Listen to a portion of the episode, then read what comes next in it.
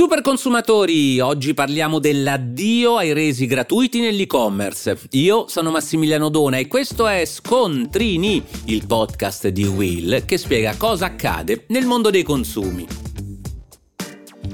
In questi giorni è divampata una notizia che ha destato molta preoccupazione nei consumatori abituati a comprare online.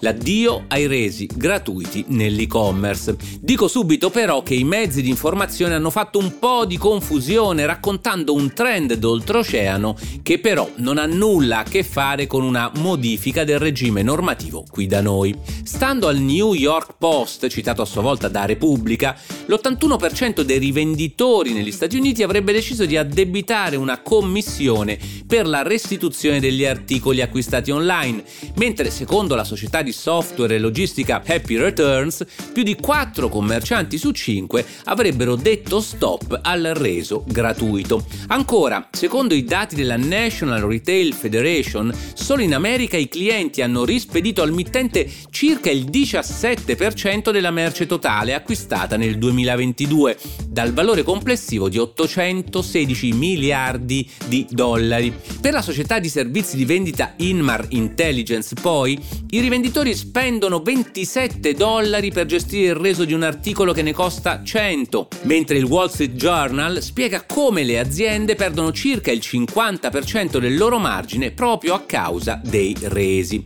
Questa tendenza tocca anche l'Europa e in particolare il Regno Unito, dove da circa un anno Zara addebita quasi 2 sterline ai clienti che desiderano restituire per posta un capo acquistato online. Sempre in Inghilterra, ma vale la pena di ricordare che siamo al di fuori dell'Unione Europea, un altro gigante come HM avrebbe seguito a ruota l'esempio del marchio spagnolo, introducendo un costo aggiuntivo per tutte le persone che non si sono registrate sul sito dell'azienda e che vogliano rispedire indietro gli ordini effettuati.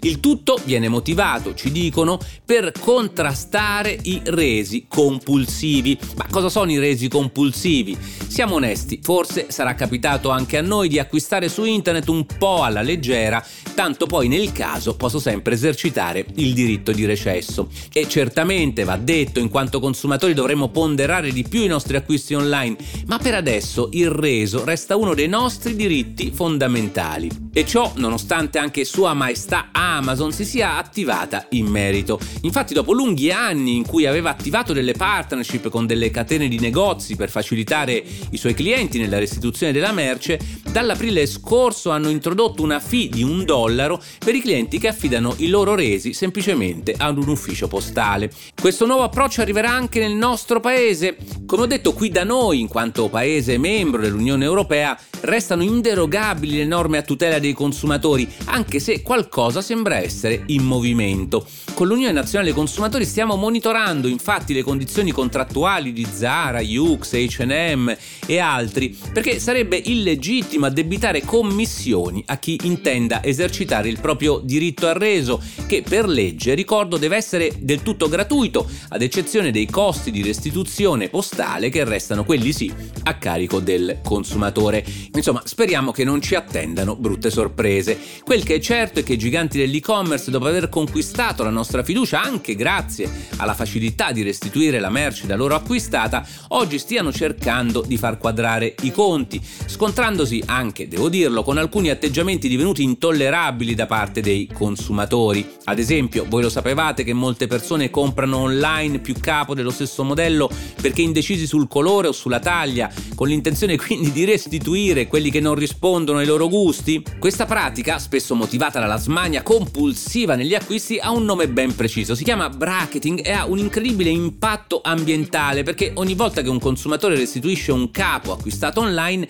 quello va nuovamente trasportato, controllato, riparato, riconfezionato prima di poter essere effettivamente rimesso in vendita. E spesso capita che i capi non vengano nemmeno riutilizzati, finendo direttamente in discarica, impattando notevolmente sulla quantità di rifiuti presenti sul pianeta.